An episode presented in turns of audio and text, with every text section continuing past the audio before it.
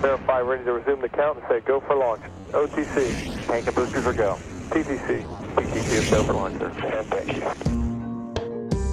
Velkommen til Rumsnak, en podcast om rumnationen Danmark og de danske rumaktiviteter inden for både forskning og forretning. Mit navn er Tina Ibsen. Jeg hedder Anders Høgh Nissen. Spænd selen og start nedtællingen. Vi er klar til affyring.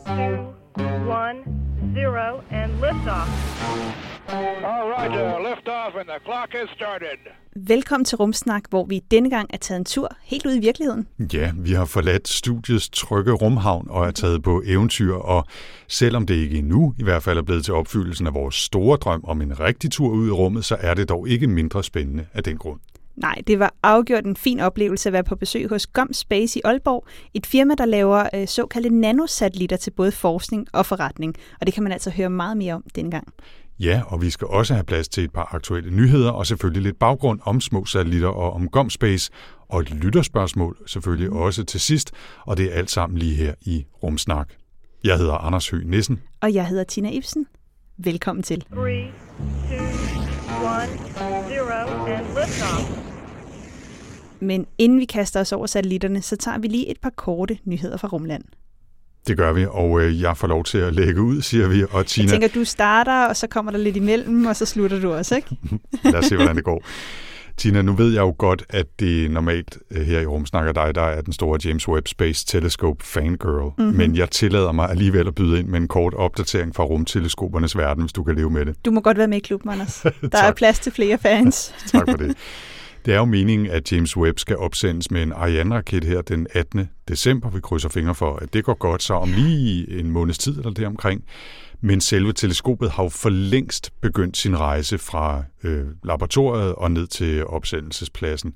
Den 12. oktober ankom det til havnen i Pariacabo, tror jeg det hedder, i øh, fransk Guyana, og her forleden blev det så transporteret videre fra havnen hen til Europas spaceport, der hvor den skal sendes op med raketten, og blev pakket ud af sin transportkasse i cleanroomet der, for at blive helt klar til, at man så kan pakke det ind, det her teleskop ind i raketten inden afføring. Det sagde jeg. Inden affyring.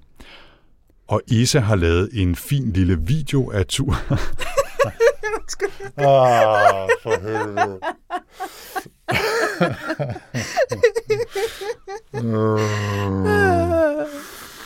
En launch. Det er den klassiske Ja. raketfortalelse. Ja. Øh, okay, det lader vi bare stå så. Så fik I et lille blik bag øh, kulissen.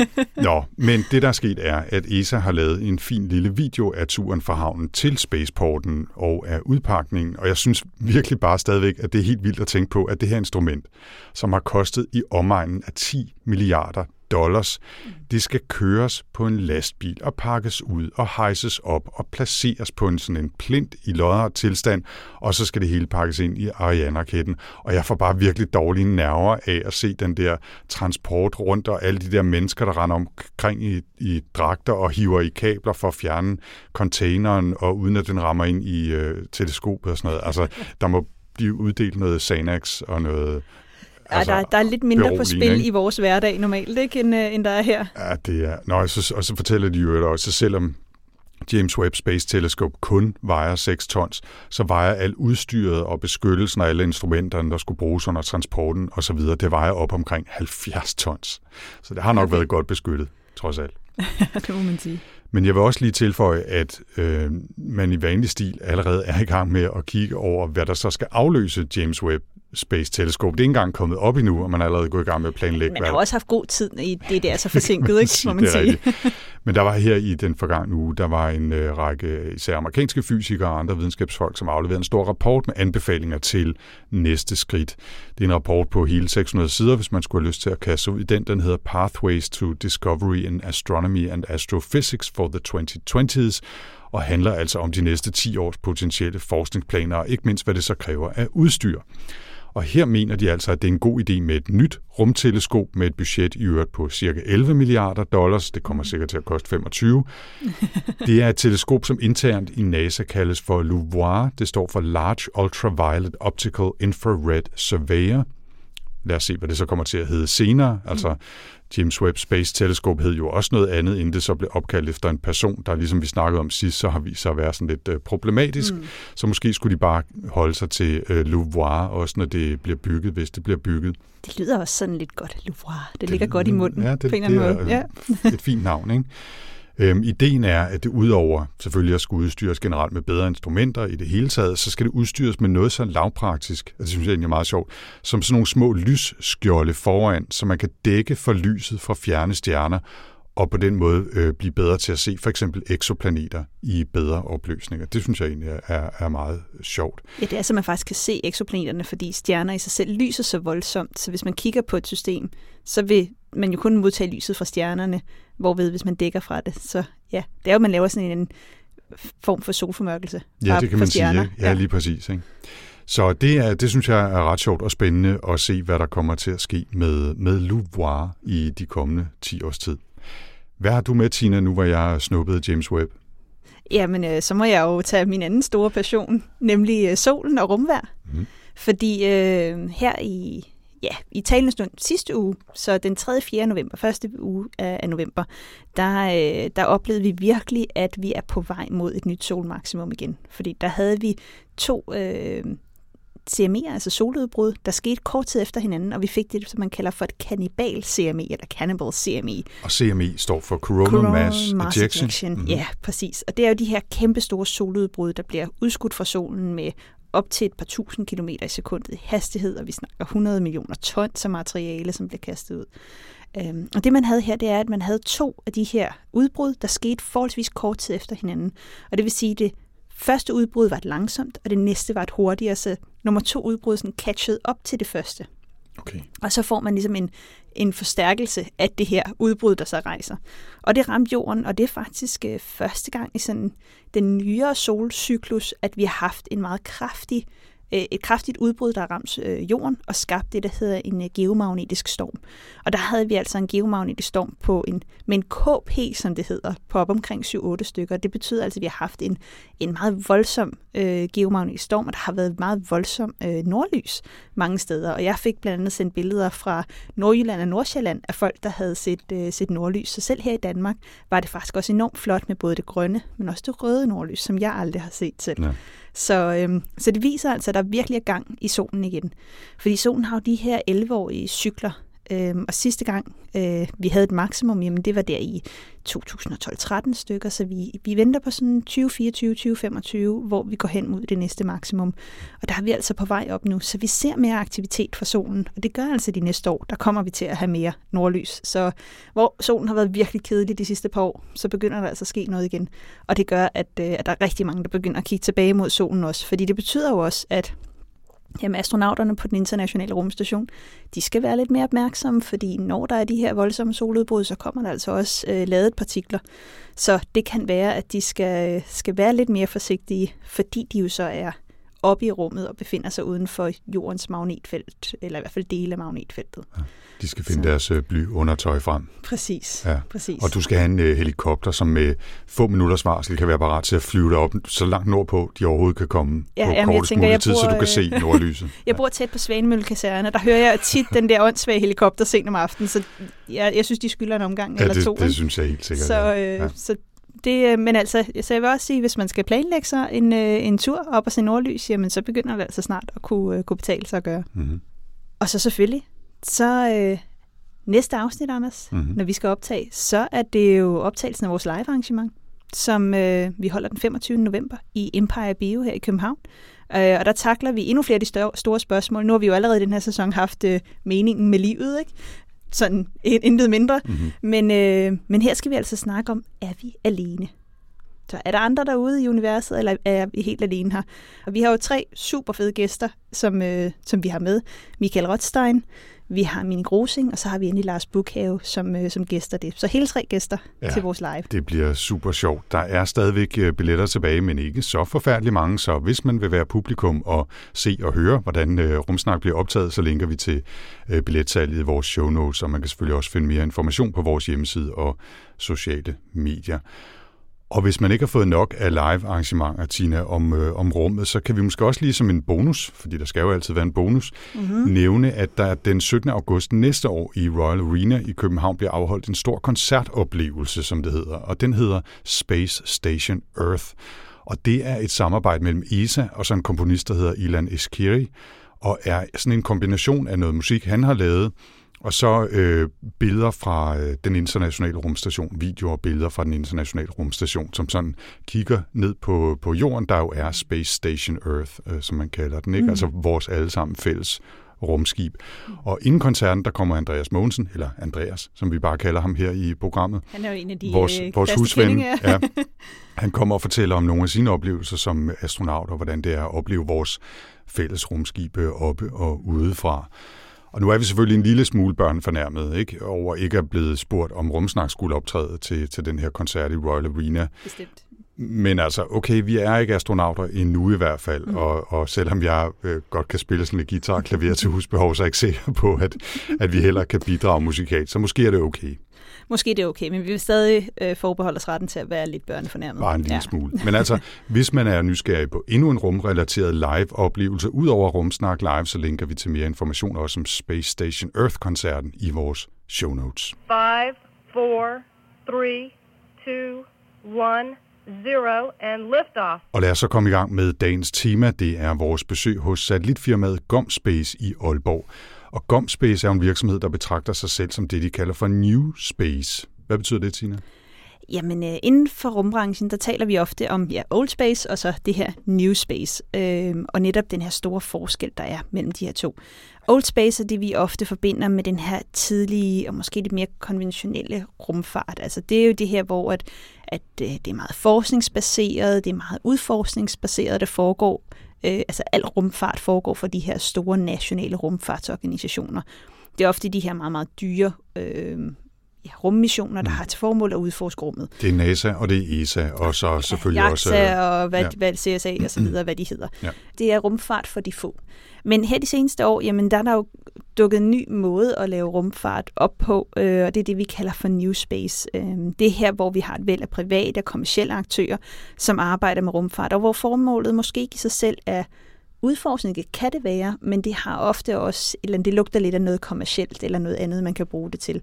Og her har vi jo selvfølgelig et eksempel for uddannet vores SpaceX, som du jo ofte bringer på banen, Anders også, Mhm. er, er jo en af de her meget synlige aktører inden for det her New Space-segment. Men altså, det er jo kommet, fordi at, øh, at der er blevet åbnet op for for det første kommersielle partnere fra de store rumfartsorganisationer. Det er helt klart det, der har drevet det frem. Men udover det, jamen, så er det også muligt nu at lave billigere øh, satellitter, billigere rumfart simpelthen. Øh, og vi bruger i højere og højere grad data fra rummet, og det har altså simpelthen åbnet op for både, at man kan bygge billigere, men man også kan lave en forretning ud af det. Og det er hele den her idé med New Space, det er det åbnet op, og det, det lugter lidt mere af penge og noget kommercielt, end det Ja. har gjort før. Og det er også noget, som har givet os muligheder her i, i Danmark, og en af de muligheder, eller en af de her New Space-aktører, det er GomSpace i Aalborg, som laver det, man kalder for nanosatellitter, og også noget af det udstyr, der skal bruges til at kommunikere med satellitterne og nogle af instrumenterne i dem. Nanosatellitter er jo sådan en almindelig betegnelse for små satellitter, øh, også det man typisk kalder for CubeSats, fordi de er bygget som små terninger på 10 gange 10 gange 10 cm. Og, øh, og nanosatellitter øh, er sådan en fælles betegnelse, man bruger for satellitter, som i virkeligheden er bygget op af de her terninger. Og det kan så være tre, man sætter sammen, eller seks, eller helt op til 12, man sætter sammen. Men de er stadigvæk meget små, hvis man sammenligner sådan med old space satellitter, kommunikationssatellitter og store øh, satellitmissioner, som jo kan være køleskab eller container store ting, man sender ud Vi i snakkede i lige om omløb, James? Webb, ikke, som var 6 tons. Altså, Ja. ja. det, det er en ordentlig bassedreng. Det er lidt noget andet. De her, Ja. de vejer altså, sådan at man faktisk kan tage dem op og, og, og flytte dem, ikke? Altså i, i hånden. Gomspace som, som firma, øh, vi taler med direktør Niels Bus lige om lidt, som også fortæller en lille smule øh, mere om, hvad de laver og deres historie, men som firma blev de grundlagt tilbage i 2007, og på sitet kan man også læse, at de oprindelige stiftere mødte hinanden på Aalborg Universitet helt tilbage i 2001, og der blev de kendt som de sure gamle mænd, Grumpy Old Men, og det er faktisk derfor firmaet hedder GomSpace, G-O-M Space, Grumpy Old Men Space. Og det vidste jeg faktisk ikke, før vi gav os til at researche lidt inden vores besøg, jeg synes, det er virkelig, virkelig sjovt. Så rundt omkring i, øh, i hovedkvarteret deroppe i Aalborg, der kan man også se de her gamle Muppet Show-dukker, Statler og Waldorf hedder de to sure gamle mænd fra Muppet Show, hvis man kan huske det. Og det er selvfølgelig derfra, de har navnet, og det er selvfølgelig også derfor, man finder dem alle vejen rundt omkring deroppe. Det synes jeg skulle er meget hyggeligt. Sådan noget, sådan noget nørderi kan jeg altså godt lide. Det er, ja. fordi de er nogle ingeniørnørder, og jeg holder rigtig meget af det. Ikke? Mm. Øh, Gomspace, de laver som sagt de her nanosatellitter, men de laver også satellitter, der kan bruges til mange forskellige ting, og, og nogle af de forretningsområder, de, de beskæftiger sig med, det er blandt andet det, de kalder for asset tracking, altså at man kan tracke for eksempel skibe eller fly øh, oppe fra rummet med, med satellitter og radiosignaler.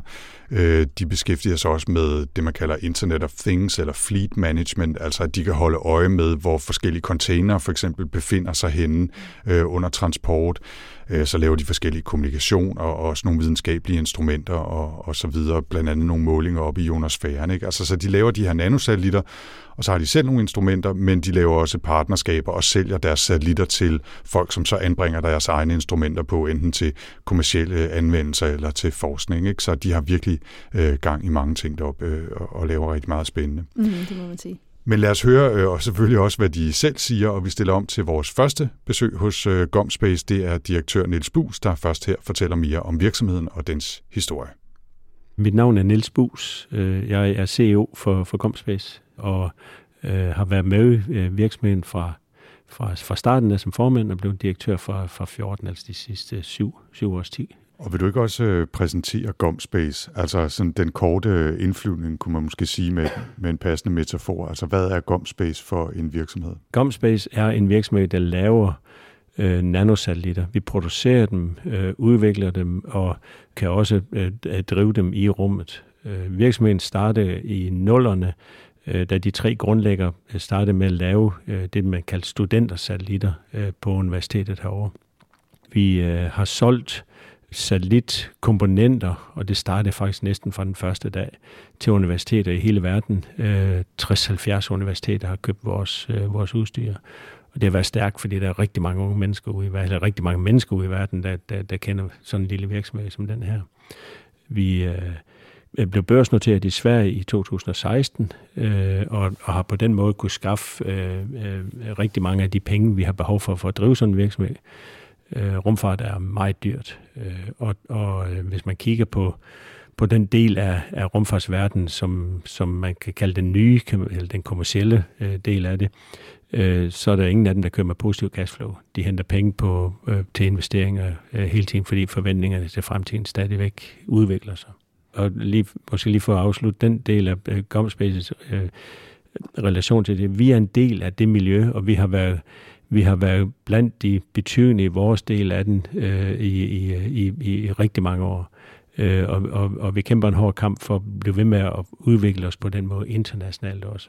Og hvis man så spoler tilbage, øh, nu siger de, I startede med, med komponenter herinde. Øh, hvordan har den udvikling været? Altså så, så fra komponenter til I dag laver øh, fulde satellitter? Øh, virksomheden den startede med det, Øh, øh, øh, øh, helt fra begyndelsen. De første satellitter, vi lavede selv, var, var, var, var øh, satellitter, der blev fundet af Højteknologi, Højteknologifonden. Der lavede vi vores GOMX-1-satellit, øh, som, øh, som kom op i 2013. Øh, den øh, skulle bruges til at tracke fly øh, over åben hav, kan man sige. Og det er også der, vi som rigtig forstod, at kombinationen af radiokommunikation, som vi kan heroppe, og de satellitter, øh, det, det, kom, det kunne komme til at hænge sammen. Så laver vi GOMX-2, som eksploderer i 2015 med den, der, øh, den raket, der blev sendt op i USA. Øh, vi fandt satellitten på stranden bagefter, øh, som var meget, den står derude, jeg kan vise jer den. Øh, vi har, så der har vi både engineering-modellen og flight-modellen efter launch. Det er sjældent, man får lov til det. Det er sjældent, ja. Øh, så har vi GOMX3, den sammen med Andreas Mogensen, øh, og så har, det, så har vi vokset mere og mere ind i øh, at lave øh, øh, hele satellitprojekter for kunder. Vi er stadigvæk i den fase, det hedder IUD-fasen, altså in-orbit demonstration, øh, til test af satellitter, men arbejder støt og roligt frem til, at der er nogle af dem, der bliver til konstellationer, og gerne skulle være med til at trække virksomheden endnu længere op i størrelse. Hvad er det for nogle typiske områder, I leverer satellitter til? Det er mest til øh, radiokommunikation og test inden for radiokommunikation det at kunne indhente data på enheder på jorden, øh, som ikke, hvad skal man sige, direkte arbejder sammen. For eksempel triangulering af radiokommunikation. øh, og det er mest kommercielle firma, vi gør det til. Øh, det kunne være øh, til ulovlig fiskeri. Øh, øh, det kan godt ske, at man kan slå sin øh, AIS fra, men hvis man glemmer, at, øh, at man ikke skal snakke i, i VHF'en på samme tid, øh, så kan man finde ud af, hvor de er henne. Og der er firmaer i dag, der begynder at slå sig op på at indhente den slags data øh, og sælge det videre. Det har vi udstyr til at gøre. Vi kan, vi kan levere den slags ting. Øh, så, er der, så er der meget ESA. Øh, der har været meget ESA-udstyr. Øh, GOMX3-satellitten var den første nanosatellit, ESA købte. Øh, og det var også den første interaktion, vi havde med ESA på, på det tidspunkt. Ellers har vi ikke været, vi har ikke været ESA-fundet fra starten af i den, i den måde. Øh, det var mest meget, meget kommercielt selv, og ting, vi solgte selv, og så Højteknologifonden, som, som hjalp os på det tidspunkt. Men ESA øh, er, er, blevet stor, fordi de, de, har, de har set, at den her del af, af branchen, den skal de også have ind, ind hos sig. Øh, så, så der foregår en masse på det. Og så til sidst, så har vi fået en, en øh, meget, meget stor ordre ved, øh, ved Indre i, øh, i Spanien. Indre øh, er en af de tre største spillere i verden inden for air traffic management, altså styring af lufttrafik. Spanien har nogle specielle forhold øh, ned mod øh, Tenerife og hele vejen ned til Sydamerika, øh, som gør, at deres øh, luftfartsmyndigheder, ENAIRA, ligesom Navia i Danmark, de øh, har haft et tæt samarbejde med Indre igennem årene på at udvikle teknologi. De er nu gået sammen igen om at, at, at, at lave et firma, som skal øh, lave øh, en satellitservice, der tracker fly, ikke kun over landområder, men over alt på, jord, på jordkloden, med, hvor de tracker med ADSB, men også har VHF ombord. Så, så det vil sige, ligesom inden for flytrafik, så kan man kalde nogen op og, og, og give dem instruktioner, men nu ikke kun inden for de der fire, det har man hele vejen ud. Øh, og det gør, at flytrafikken vil kunne optimeres betragteligt i fremtiden. Og det projekt, der laver vi, øh, der laver vi øh, tre satellitter, øh, som skal arbejde over de, de næste år. Det er i første omgang testsatellitter, og så skulle det gerne blive til en konstellation bagefter. Den har vi ikke vundet endnu, men det er også at lave teknologien. Og det bliver stadig mellem 2 og 400 satellitter, der skal laves til, til, til den slags ting. Så det er et major øh, ryg fremad for virksomheden. Ja, nu sagde du, at I havde startet jeres samarbejde med, med ESA, og nu kommer jeg jo som astrofysiker og har tit ja. Øh, blikket sådan øh, vendt udad. Ja. Øh, I er jo også begyndt at arbejde lidt mere med nogle af de her, man kan kalde dem deep space missioner, hvor det ikke er, øh, at vi kigger tilbage på jorden, men man kigger på andre ting, eller rejser endda ud i solsystemet. Ja. Vil du ikke fortælle lidt om det? Jo, og, og det er lidt specielt. Vi kunne se, at det udgangspunkt i nanosatellitter, det nok kunne bruges i, i den sammenhæng vi tog den beslutning, at når det er nanosatellitter, så er det sådan set lige meget, hvor de, er, hvor de befinder sig hen. Så, så vil vi tage den udfordring. Og, og, og selvfølgelig er det at gå længere ud, der er strål, specielt strålingsdelen er, er en langt større udfordring. Men det mente vi også, at, øh, at det var ikke sådan, at ESA ikke vidste, at, at hvad, hvad sådan nogle satellitter de kunne, når de kom længere ud. Og vi mente, at vi kunne lære noget ved det. Vi mente, at vi kunne lave bedre satellitter, til, også til, til, til de forhold tættere ved jorden, ved, ved at gå ind i det. Så, så den udfordring, den er vi taget, tage på os, og på den måde få udviklet øh, teknologier til et helt andet niveau, end vi ellers ville have fået gjort. Okay, it's a nice ride up to now. Ja, og som uh, direktør Niels Bus her fortalte, så er GomSpace altså også begyndt at kigge ud af i rummet, og ikke bare på det nære omløb om, om jorden. Det kan jeg jo godt lide. mm-hmm. Firmaet er nemlig så småt i gang med at give op til et par missioner, der skal øh, langt ud i solsystemet, det vi også kalder for Deep Space. Um, der er blandt andet planer om at sende en GomSpace-satellit som passager med på ESA-missionen Hera, der efter planen skal sendes op i 2024. Uh, øh, den her mission skal besøge et asteroidepar, der består af en 780 meter bred asteroide, der hedder Didymos, og den lidt mindre følgesvend, der hedder Dimorphos, tror jeg, man siger. Mm-hmm. Øh, den er altså blot 160 meter i diameter. Så altså efter opsendelsen i 2024, der vil der gå cirka to år, øh, før at, øh, at det her, ja, Hera og alle dens følgesvende vinder ud til det her asteroidepar. Og sammen med selve, kan man sige, hovedrumsonden, som er sådan en ESA-rumsonde, som vi kender dem, så vil der også være to små CubeSats ombord, hvor altså GomSpace står for at bygge den ene af de her to små CubeSats. Øhm, og der skal laves målinger af de her asteroider fra tre forskellige vinkler med de her øh, forskellige rumsonder. Det er jo noget af det, der er super smart, øh, fordi hvis man kan sende de her rumsonder ud i konstellationer, så kan man lige pludselig få en rumlig øh, øh, opløsning mm. på sine data. Og det er jo selvfølgelig Hera, og så de her to øh, små CubeSats, hvor GomSpace altså er den ene af den. Så hvis der er radarkamera med, så kan man få den her rummelighed. Og det er tit sådan en ting, som man står og mangler lidt som astrofysiker, fordi ja. at vi kan jo se tingene ofte i to dimensioner, men vi mangler altså at få øh, netop den her tredje dimension på. Og ved at lave de her konstellationer, jamen så har vi øh, de muligheder. Så jeg tror altså bare, at vi lige har set starten på, på hele den her idé med at have en anden form for hovedrumsonde, og så noget mindre, så man kan få den her rumlige data. Det er jo hele ideen i virkeligheden med de her nanosatellitter, det er i stedet for at bygge en stor, så bygger man 50 eller 100, eller ligesom SpaceX's øh, Starlink øh, gør, by, altså tusindvis af små mm. satellitter, man sender op, øh, fordi det er meget nemmere at udskifte noget, hvis der er noget, der går i stykker. Altså kan man bare lade det falde ned og brænde, sender man 20 flere op, altså ja. fordi de fylder ikke noget. Ikke? Så hvis man bare sørger for, at det ikke ligger og fylder, Øh, det er jo noget af det, man det er har så lidt med. det, ikke? Ja. ja. Vi, vi linker jo også til her missionssiden fra vores show notes, og man bør virkelig undre sig selv at gå ind og se en video, der præsenterer missionen der. Øh, både fordi det er Queen-gitarrist og astrofysiker Brian May, der forklarer missionen, og så fordi det er bare en fed video, som viser, hvad det er, den her mission går ud på at illustrere det her med, øh, der er her, så er de små øh, CubeSats, øh, GomSpace-delen af det hedder Juventas øh, i øvrigt, hvis man skal søge efter det. Ikke? Men det er altså øh, ret interessant, fordi det også er en del af et endnu større eksperiment, fordi NASA er også med i denne, den her mission. De har en mission, der hedder DART, og den handler, som navnet antyder, om at simpelthen bare flyve en satellit derop, og så smække ind i, i øh, asteroiden, for at se, om man potentielt kan skubbe til en asteroide, hvis der en dag skulle være en på vej mod jorden, som kunne blive sådan en, altså en city, eller måske endda planet killer, mm. øh, som man kender fra, fra science fiction, og, og de her sådan lidt øh, dystopiske fremtidsvisioner af satellitter, der drøner ned i jorden og smadrer det hele. Ikke? Det er ret vildt, hvordan sådan sci-fi bliver til videnskab nu, ikke? Altså Ja, man det er- begynder helt seriøst at lave forskning Ja, lige de her præcis. ting. Ikke? Så det bliver sådan en kombination af en, øh, en, en satellit, der skal drøne ind i en asteroide, og så skal Hera og de to og GomSpace-satellitter den anden øh, CubeSat, de skal så måle på, hvad der sker øh, efter det her nedslag og rundt om de her asteroider, for at gøre os alle sammen klogere. Og den øh, video, øh, som forklarer, det linker vi altså til fra vores øh, show notes. Nå, men Tina, vi skal mm. tilbage og videre på vores øh, GomSpace besøg, og næste landing var hos øh, systemingeniør Simon Christensen, der her fortæller mere om de satellitter, firmaet bygger, og om alt det, der ligger udenom, også fra samarbejde med partnere over antenner på jorden til massevis af tests. Ja, og her bliver vi nok så nødt til lige at advare om, at vi undervejs på besøget fik Nu en... siger du vi. Ja, jeg ved godt, det, Det var, var mig. nok mest dig. jeg synes selv, og det synes jeg den dag i dag, det var Det, en er, super god det var en god idé. Øh, fordi vi tænkte jo, "Nå, men nu er vi hos GomSpace. De bygger altså øh, satellitter til kommercielle partnere. Hvad skulle der egentlig til, hvis GomSpace skulle udvikle og bygge en satellit til rumsnak? Mm.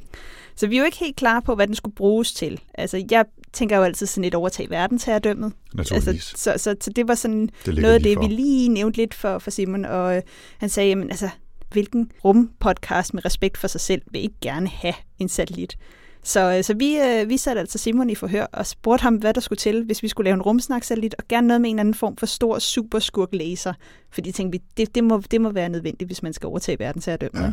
Men Udover det med superskurk-laseren, og hvis vi skulle have en rumsnak øh, satellit, så er det naturligvis et meget seriøst interview om satellitter og eksperimenter og avancerede instrumenter. Så lad os stille om til systemingeniør Simon Christensen. Ja, mit navn det er Simon Christensen, øh, og jeg er systemingeniør her ved, øh, ved GomSpace. Og, og jeg siger lige lidt mere om, hvad det så dækker over. Altså, hvad er dine opgaver her? Jamen altså, hvis vi tager min rolle som systemingeniør, så er det ligesom laget over alle andre discipliner. Så det vil sige, det er os, der har det tekniske ansvar for en satellit. Så vi står sådan set for, for styring af kravene til, hvad satellitten skal kunne, og få det født ud i, i de forskellige øh, subsystemer. Lidt kedeligt kan man sige, kravstyrende folk. Nu har vi jo øh, i Rumsnak snakket med Niels om at lave vores egen satellit. Ja. Så hvis vi nu kunne øh, lande en aftale med ham, øh, hvordan ville vi så arbejde sammen med, med dig? Hvordan ville den proces så, øh, så være? Ja, der vil være den startende fase som sådan en, hvad kan man sige, afline øh, eller aligne øh, vores krav, altså forventninger til, hvad er det, hvad er det jeg satellit skal kunne? Altså, hvad er det, I vil? Hvad er jeres opgave? Og vores opgave går så på at få ført det ned i en række krav til, jamen, hvad skal satellitten kunne? Hvad skal vi kunne for at kunne gennemføre missionen? Og hele jordstationsopsætningen, jamen altså, er det noget med, at vi skal have rigtig meget data ned, jamen, så kan det være, at vi skal have fat i flere jordstationer, fordi at vi har behov for at få mere data ned. Øhm, så det starter sådan set der med sådan en afstemning af forventninger. Hvad er det, I har brug for? få det helt kortlagt. Og der er ikke noget, der hedder, at vi vil overtage verden til at dømme. Det er ikke en god nok øh, mission for en satellit. Det er spændende. Ja. Øh, det er måske svært at så få ført ned til nogle krav, øh, uden at vi skal have dødslæser og sådan noget på, øh, som ikke lige er standardkomponenter. Det er ikke noget, I leverer? Nej, det er ikke okay. noget, vi leverer. Så, men vi forventningsafstemmer, vi finder ud af, hvad vi skal bruge det til. Hvordan er så processen derfra og så til, der forhåbentlig flyver en eller flere satellitter rundt op over hovederne? Over hovedet på os. Mm. Jamen derfra, når man ligesom kommer forbi stadiet, der hedder, at nu har vi fået afklaret, hvad er det for noget, øh, satellitten skal kunne, så går vi i gang med det preliminære design, som er sådan en fase AB, kalder vi det. Hvor vi starter med at få tegnet den her satellit, altså designet den, og så set, jamen har vi et principdesign, der virker. Hvis vi så kan blive enige om det, så går vi videre til det, der kalder den kritiske designfase, det vil sige CD-fasen, hvor du går over og får lavet ingeniørarbejdet, altså få færdiggjort tanker og idéer til reelt øh, øh, satellit, til en reelt satellit. Øh, når vi så har gjort det, jamen, så skal vi have den bygget. Øh, og så øh, går vi over i det så D-fasen, kan man sige. Øh, så skal vi have den bygget og testet og sikret, at den så også løser de opgaver, som vi bliver enige om. Øh, og når vi står der, så har vi en færdigbygget satellit. Øh, og så øh, skal vi bare vente på, at vi har en launch. Typisk bestiller du selvfølgelig det på forhånd. Øhm, og så skal vi have sendt den op. Når vi så har sendt den op, hvad end vi vælger at gøre det med øh, raket eller få den op i den internationale rumstation, øhm, så starter selve operationsfasen. Og den første del af operationsfasen, det er det, vi kalder LEOP. Det er altså Launch Early Operations. Og det er der, vi så tjekker øh, satellitten ud i rummet. Sikrer, at de funktionaliteter, som vi designet og også testet efter på jorden, nu også virker, når den er oppe i rummet. Og når vi er enige om det, om det jamen så får I sådan set satellitten, hvis I vil styre den selv. Øh, alternativt så har vi også muligheden for at kunne, kunne gøre det for jer, og egentlig bare føde jer de data, I har brug for. Det er alt efter, hvad I betaler for. Pengene kommer altid ind på et eller andet tidspunkt. Ja. Hvis vi lige tager et øh, skridt tilbage øh, mm. og fortsætter den her idé, øh, Tina har fået om, at, at vi skal have en rumsnaksatellit. Vi skal vælge den rigtige model. Så kan du ikke lige prøve at introducere, Simon, til de forskellige øh, modeller, der er? Altså, der er jo forskellige størrelser, og der er også noget forskellige udstyr, og vi, der er jo for meget til, at vi ligesom kan gå igennem alle konstellationer, men sådan i hovedtræk, hvad er det for nogle forskellige satellitter, vi kan vælge imellem, når ja. vi skal have bestilling? Inden for, for CubeSats, der arbejder vi i de her U-størrelser. Og en U, det svarer til en, en satellitstørrelse på 10 x 10 x 10 cm. Og vi har ligesom forskellige platforme, kan man sige. Vi har 3U-platform, som består af en 3U-størrelse, en 6U, 6U-størrelse, og så noget af det nye, vi skal til at introducere, det er sådan en 12U-størrelse. Så alt efter, hvor komplekst jeres mission er, og det eksperiment, I skal køre, øh, eller payload, som vi kalder det, størrelse og, og funktionalitetskrav, det har, så vælger vi en platform derefter. Og, og det er alene størrelsen i virkeligheden? Det er alene det er bare, størrelsen. om det er 1, 3, 6 eller 12 terninger, basalt set? Basalt set, mm. ja. Der kommer så nogle krav til det, vi kalder platformdelen, altså hele satellitkernen, øh, vores powersystem, vores ADCS-system og vores sådan onboard computer og kommunikationsdel. Så det er primært det, der faktisk driver den størrelse. Det er, hvad er det, I skal have med op. Der er det svært bare at sige en af hver, ikke? Det, det bliver dyrt i hvert fald. Hvis du vil have dødslæseren med op, så skal vi nok op i den store. Ja. Ja. Hvad er det så for nogle øh, ting, der følger efter, kan man sige? Hvad er det, der er betinget af størrelsen? Altså, alt andet lige vil jo være sjovere at bare smide en uge op, fordi det koster mindre, men Der er så faciliterer den så meget mindre plads. Så lad os sige, at I har en payload eller et eksperiment, I vil køre. Den har en given størrelse. Så kigger vi på, hvad krav er der til power. Altså, hvor meget strøm trækker den basalt set. Øh, For det designer I vores øh, EPS-system, elektrisk system, efter. Så hvilke solceller, hvor meget batteri skal vi have med. Øhm, så igen det der med, det er datatungt. Altså er det rigtig meget data, I genererer, som I har brug for at sende ned en gang, eller vil I have det spredt ud? Det driver hele kommunikationsdelen. Så det er sådan forskellige facetter. Hvis nu I har en, ja, lad os bare lege med tanken dødslæser, okay. så kan det godt være, at I stiller nogle ret strenge krav til, hvor præcis vi peger med den her satellit. Ikke? det driver hele vores ADCS, altså hvor, hvor meget må den ryste, øh, hvor præcis skal vi kunne pege, skal vi kunne track et eller andet punkt, øh, Donald Trump, eller hvad vi ønsker at få fat i. så, så er det krav, der stiller til de her forskellige subsystemer. Så det hele, det, bunder jo i, hvad har I brug for, at vi løser for jer? Er det primært, øh, altså det primært øh, power, hvad hedder sådan noget, strøm, ja. der, der er den, den store faktor, ikke? Det er typisk en kritisk faktor.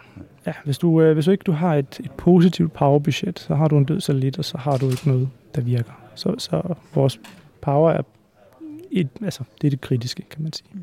Langt den vejen. Og det er solceller. Vi bruger solceller til at generere øh, strøm, og vi bruger batterier til at lagre strøm. Så når vi er i Eclipse, så kan vi dræne af batterierne, hvis I skal lave operationer der. Og hvis man kigger på nogle af de her nanosats, altså hvad synes du er de største udfordringer, de sværeste ting, når man arbejder med vil sige, det her format af satellitter? Ja, altså det, når du netop snakker CubeSat, så snakker vi New Space. Og i New Space, der arbejder vi med standardkomponenter, det vil sige, at, at vi tager hyldeløsninger. Øhm, og det i sig selv er der en risiko ved. Det andet, der ligger i CubeSat altså, og New Space, det, det er, at vi ligesom er en shortcut til at komme hurtigt i rummet. Så er du nødt til at begå nogle kompromiser med, hvor grundigt du tester og sådan noget. Så det jeg prøver at sige, det er, det spændende er at få sikret, at dit satellitdesign er testet grundigt nok her på jorden, til det også virker i rummet. Fordi når du først sender det op, så kan du ikke gøre noget. Så kan du ikke øh, tweak det, eller lige fikse uh, de forskellige uh, problemstillinger, du møder. Så hvordan er det uh, forskelligt fra de store uh, satellitter? Altså hvis du skulle pinde den ud? Altså fordi der bliver også lavet nogen, som er altså, ikke bare køleskab, men lastvogn store. Ja, altså vores satellitter vejer jo således, at en person kan bære dem, typisk, hvis vi ser bort fra 12 ugen. Og det du snakker om, det er jo noget, der kan være et ton. Uh, jamen, den helt store, hvad skal man sige, forskel er, at vi kan hurtigt komme på markedet. Altså vi kan måske, hvis vi indgår en aftale, så kan det gå to år, og så har I en satellit i rummet, I kan bruge. ESA's flagskibe og sådan noget, det kan jo tage årtier at gøre færdig, fordi det netop er så meget større og så meget mere komplekst. Nu har vi talt om, om satellitterne og de forskellige størrelser og U-numre øh, her og så videre. Der er jo også en masse andet udstyr involveret øh, ground stations og øh, så videre. Kan du ikke lige fortælle lidt om den del af det også? Fordi vi, vi har talt om det og tænkt på det måske bare i gåsøjne som satellitterne mm. derude, men der er jo også noget andet involveret. Ja. Vil du ikke fortælle lidt om det også? Jo. Øh, jordstationen er en kap- et kapitel for sig selv. Øhm, vi har nogle løsninger, som man kan købe, så du principielt, hvis du er et universitet, vil du nok ikke, vil du egentlig være interesseret i at have din egen jordstation, så du altid kan få fat i den. Øh, kommersielle aktører har måske ikke nødvendigvis interesse i at skulle holde sådan et drive øh, og vedligeholde det. Så de kan tage ud og tage fat i nogle aktører, som har jordstationer til at stå rundt omkring. Øh, og når vi siger jordstationer, så mener vi basalt set antenner, der kan tage imod signaler og i virkeligheden sende signaler op også, hvis det er nødvendigt. Noget så basalt, ja. Og så har du jo så forskellige links, altså forskellige kommissionslinjer. Du har VHF, UHF, forskellige radiofrekvenser. Øh, som du så har forskellige aktører, der, der kan facilitere. Øhm, men det er jo en ting. Det er at have selve antennen, der kan snakke. En anden ting er så at håndtere al den data, der kommer ned. Øhm, og der har vi også nogle, nogle løsninger. Øhm, øh, det man kalder et Mission and Operations Control. Ja, ja. Fint titler. Men det er der, hvor du så faciliterer den data, der kommer ned, og sørger for, at det datainterface, du har på satellitten, også kan blive håndteret på jorden. Nu snakker vi lidt om størrelse på satellitter. Øh, hvad, hvad er størrelsen på en ground station? Det, det, kan jo, det lyder nærmest som om, at det er sådan en, øh, en besættelsesbunker fra, fra 2. verdenskrig, som, altså, men det er det jo ikke. Nej, altså det, det handler meget om, hvor langt er der ud til din satellit. Så på de her små satellitter, der flyver i en lav orbit, behøver den ikke nødvendigvis være så gigastor. Vi har en til at stå på taget, og den er måske to mands højde. Nogle af dem, vi skal bruge på GOMX5, der bruger vi, øh, der bruger vi en aktør, jeg har faktisk ikke set deres illustration, men øh, det kan godt forestille mig en lidt større øh, konstellation, netop fordi at de håndterer mange satellitter. Det skal vi så også lige tage stilling til, Tina, hvis vi skal have, hvor, øh, om vi skal have vores egen jordstation. Ja. Det synes jeg jo, vi skal. Altså, bestemt, ja, bestemt. Så vi Intet mindre. Det må være på en øde ø et eller andet sted i en bunker, hvis vi, skal, hvis vi er ude i dødslæseren og det hele. Ikke? Ja, og, og så er det bare spørgsmålet, hvor vi får den hvide kat hen, som vi kan sidde og æge, mens vi er. Ja. Det tager vi senere. Det, det, det må være, altså det er plan B i øh, den der titrins-plan, ja, eller nummer to ja, i det. det er godt. Du har været her i fire år, sagde du det? Har du en, en favoritsatellit øh, eller et favoritsystem, du har arbejdet på i den tid? Altså, som systemingeniør har jeg kun sat, sat en satellit i rummet. Øh, og det er selvfølgelig favoritten. Og hvad var det for en? Det var en lille 3U, som blev smidt ud fra ISS. Øh, det var en science-mission, så det var et samarbejde øh, med øh, to universiteter, øh, et i Manchester og i London, hvor at vi skulle, øh, vores opgave var at levere en, en platform, hvor de kunne udføre nogle eksperimenter. Og de eksperimenter, de ville lave, var at benytte sig af øhm, aerodynamic drag til at styre satellitten. Så det vil sige, at vi flyver i den ret lav øh, højde, 200 km. Øhm, og så vil de ud fra den, øh, den lille mængde øh, partikler, der nu engang er der, bruge nogle finder til at styre og navigere satellitten. Okay, så det var sådan en helt ny måde at sejle en satellit gennem øh, atmosfæren på næsten. Faktisk. Ja. Øh, og det, der er interessant ved den teknologi, er, at hvis det lykkes, øh, det er, at hvis du kan få din satellit til at sejle, som du sådan set siger, i det her lave, lave orbit, i længere tid end bare at plomme ned, øh, jamen så har du lige pludselig en, en helt anden øh, use case, en case, fordi du kan flyve i et rigtig lavt orbit. Det vil sige, at du har ikke særlig øh, stor afstand til din jordstation. Det vil sige, at din data kan overføres hurtigere, og du kan lige pludselig åbne helt andre muligheder med den teknologi. Og hvor er det projekt henne nu? Lige nu har vi lige overdraget dem faktisk, Øh, så de er lige ved at gøre klar til de første eksperimenter. Øh, Så lige nu der har Manchester en, øh, en af vores jordstationer faktisk sat på et tag, og er ved at styre der sig lidt. Så I har haft den, altså den er, som du sagde, så øh, malerisk før, den er smidt ud fra den internationale rumstation. Man forestiller sig nogen, der lige åbner et vindue og så ud af den. Men det, Jeg, det er nok lidt mere kompliceret. Nej, det er lidt mere kompliceret. I gamle dage gjorde russerne hvis nok det der. De lige tog sådan en space fork, og så...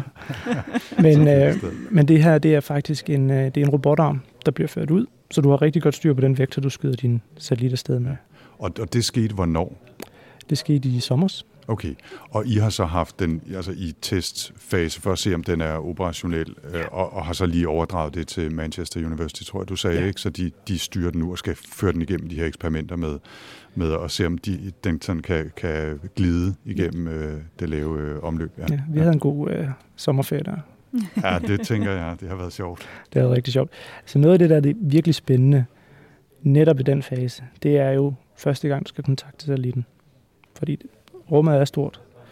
ISS er ikke det sværeste, fordi det er ret godt styret. Man har ret godt styr på, hvor ISS flyver hen. Og derfra har man egentlig også godt styr på, hvor de så sender ting ud hen. Øh, men en af de store udfordringer er, når du har sat en raket op, for eksempel.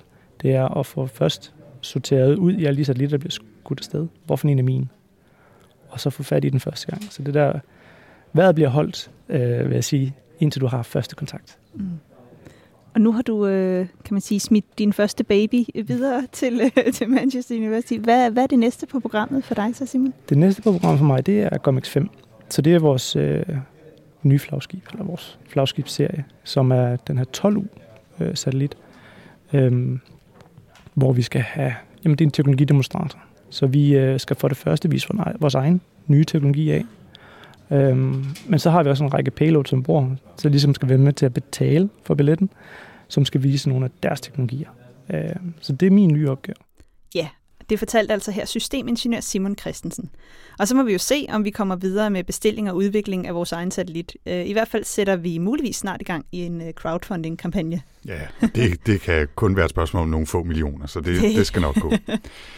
Og lad os så vende tilbage til direktør Niels Bu, som også gav en rundvisning hos GomSpace. Og selvom meget af arbejdet der jo foregår mm, i mere eller mindre sådan almindelige kontorlandskaber med computer og whiteboards og lyddæmpende skillevægge og alt sådan noget, så er der selvfølgelig også bygge- og testfaciliteter deroppe, og dem finder man jo ikke nødvendigvis alle vegne. Så dem skal vi se nogle af, og vi skal også se, hvor man samler indmaden og hvor man tester, at satellitterne fungerer. Og det er altså, som sagt, direktør Niels Bus, der viser rundt. Five, four, three, two, one, zero, and liftoff. Så er vi gået ind i, øh, i vores produktionshal. Øh, og det vi, det vi ser herinde til venstre, det er, det er øh, montage af satellitter. 6 U-satellitter. Vi kan se her foran, der står der, der står der to, der næsten er færdige, så de er ved at samle dem i de ringe derovre, to mere i de ringe derovre, øh, som, som de, er ved at, de er ved at lave. Øh, og det, det er til en, en, en kunde, en, en virksomhed, som er ved at starte op, som har fået Øh, investorer til at, og, og, og få dem til at tro på deres forretningsplan, og så har de ja, nogle udlændinge, og så køber de satellitterne her ved os. Ja, jeg bryder lige ind og fortæller her, at øh, vi står og kigger ind gennem nogle store glaspaneler ind på et, øh, et, et stort rum med en række borer, arbejdsborer, som er placeret med, med gode mellemrum, og på et par af dem, der sidder der altså nogle øh, satellitter, der er ved at blive bygget. Øh, der sidder, øh, kan jeg sige her, to mænd i hvide kitler med hårnet og bygger. Det er selvfølgelig, fordi det skal være øh, relativt rent derinde, tænker jeg. Ja, det er ikke et super øh, renrum, men det er stadigvæk et renrum, som bliver behandlet øh, med fuld disciplin, sådan at, at vi ved, at de ting, der foregår der, de er, de er kontrolleret. Nu, øh, den vi kigger øh, på derinde, Niels, hvor, lang tid tager det at bygge sådan en færdig, tror du? Ja, det her det er, det er rekord for os, fordi øh, når man starter med at lave dem, så er det jo ligesom man laver et videnskabeligt instrument. Når man bygger noget første gang, så, så skal det testes og testes og testes. Dem her, de, er, de bliver lavet i en hurtigere strøm, og der vil, øh, jeg, jeg, jeg tror ikke, jeg vil sige direkte, hvor, hvor lang tid det tager, men det er nok kun tage 25 procent af den tid, det tager, når vi laver de første. Og det er jo en del af den industrialisering, vi er i gang med. Øh, når vi skal bygge det op, så, så, så skal vi lave satellitter, som kan laves i et langt større øh, styktal, men til en langt lavere pris. Noget af det, vi kæmper med og arbejder med i virksomheden, det er også, når vi bygger de her satellitter, så går vi fra prototyper øh, over til at skal lave en konstellation. Og sådan en konstellation, den, øh, den, den kan være dyr. Øh, hvis, det, hvis det for eksempel er 60, 70, 80 satellitter, alt efter hvad der, hvad der er i dem, så kan sådan en konstellation måske med opsendelse sådan, så kan den koste øh, 100 millioner dollars. 100 millioner dollars er ikke ret mange penge, når man ser på satellitter, men det er jo rigtig mange penge. Hvis man så tænker, at man skal drive en forretning i gang, der skal give cashflow på det, så er det at få det finansieret, ja, der vil være kvalitet og pålidelighed være afgørende. Fordi man kan, ikke, man kan ikke få investorer til at gå ind på sådan noget, hvis ikke salitterne kan forsikres.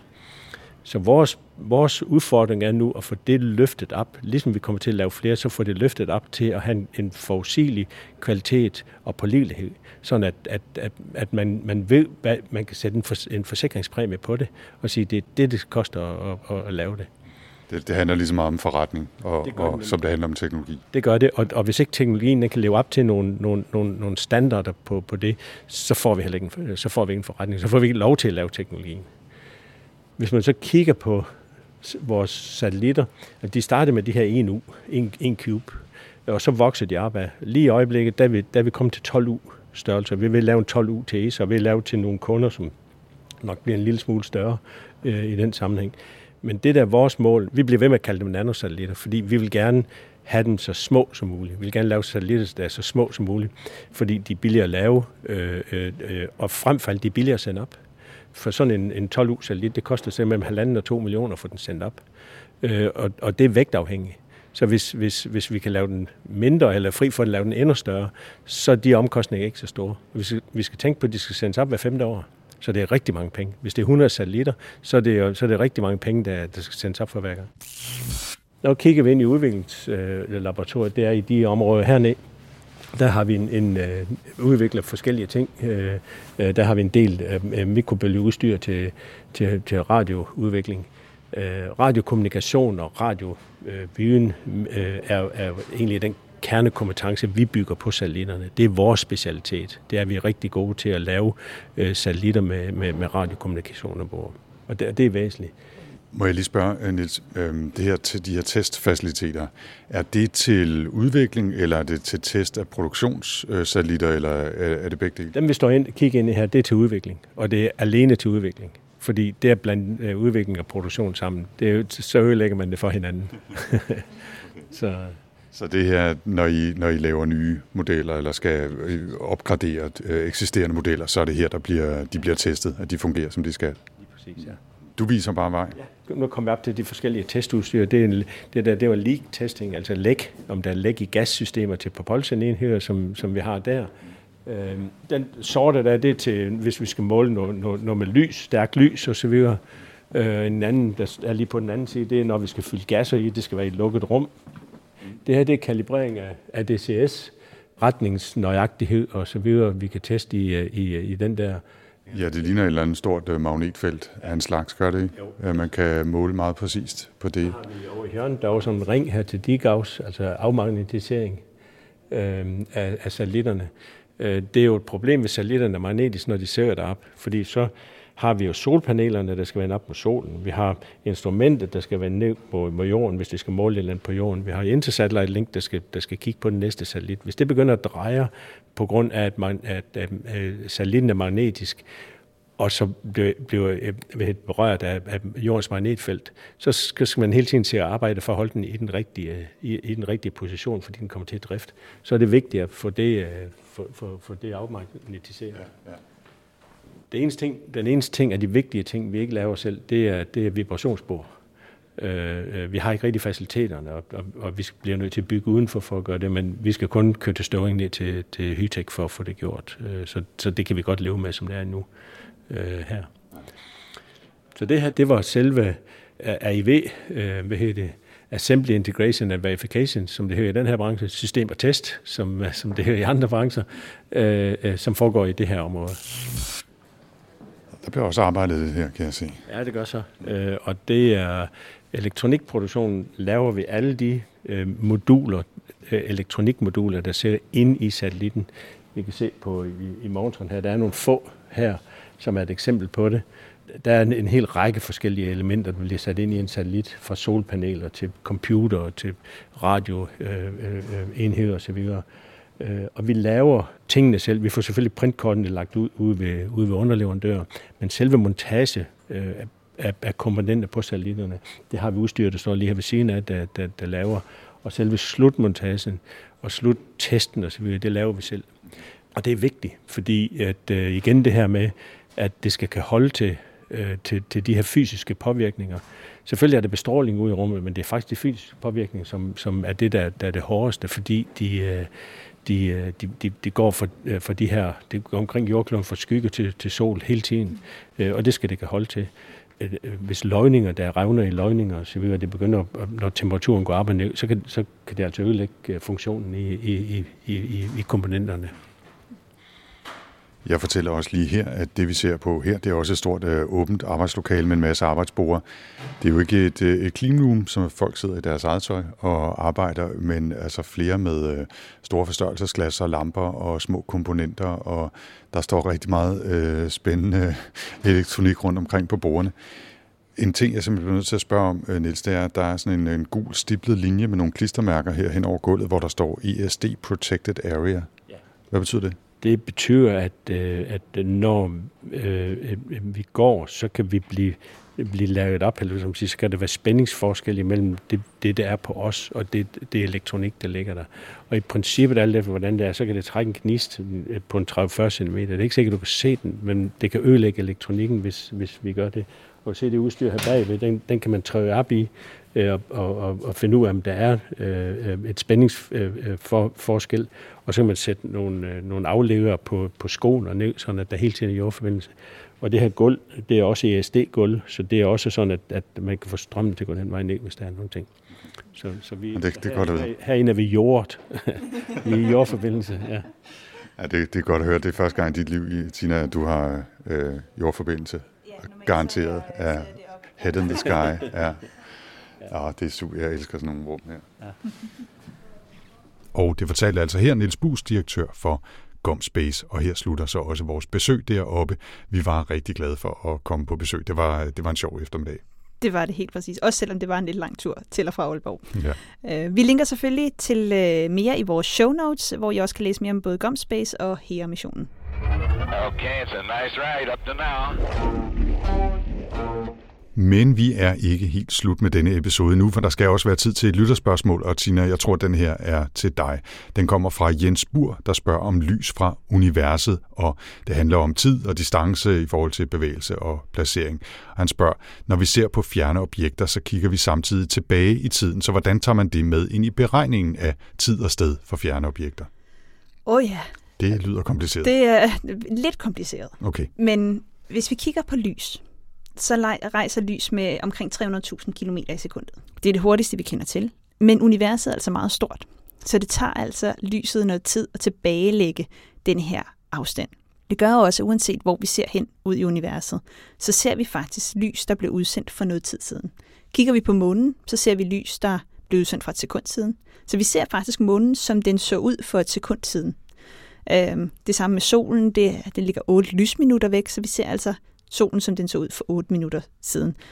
Øh, man kan jo sådan føre det tankeeksperiment wise ned til os her på jorden og sige, jamen, selvom at vi er tæt på hinanden, så tager det faktisk også en lille smule tid for lyset. Altså det er minimalt, men vi ser aldrig noget, som det sker. Vi ser faktisk altid tilbage i tiden. Det vil jo så altså sige, at når vi arbejder med, jamen, hvor er tingene henne, så kan vi jo kun se, hvor tingene var henne, og som de så ud fra det tidspunkt, lyset blev udsendt. Mm. Og det betyder selvfølgelig, at det er ikke nødvendigvis samme sted i dag. Det ser ikke øh, ens ud, fordi vi har også samtidig med det et univers, der udvider sig og bliver større og større. Og det betyder også, at det lys, der sendes ud, er faktisk ikke det samme, den samme type lys, som det vi modtager. Der sker det, der hedder en rødforskydning på vejen. Øhm, fordi det er sådan lys af bølger, og når det her, de her lysbølger rejser igennem et univers, der udvider sig, så strækkes de her bølger en lille smule, så de bliver mere og mere røde. Det er der, hvor der sker den her røde forskydning. Så ofte så, øh, så taler vi ikke som sådan om en tid, når vi arbejder med meget fjerne objekter. Man snakker om, øh, hvilken rød forskydning de ligger i. Så det siger noget om, jamen, hvor længe har lyset været undervejs siden da. Øh, så kan man også omsætte det lidt til, jamen det var sådan universet så ud, da det var 200.000 år gammelt, eller 400.000 år gammelt.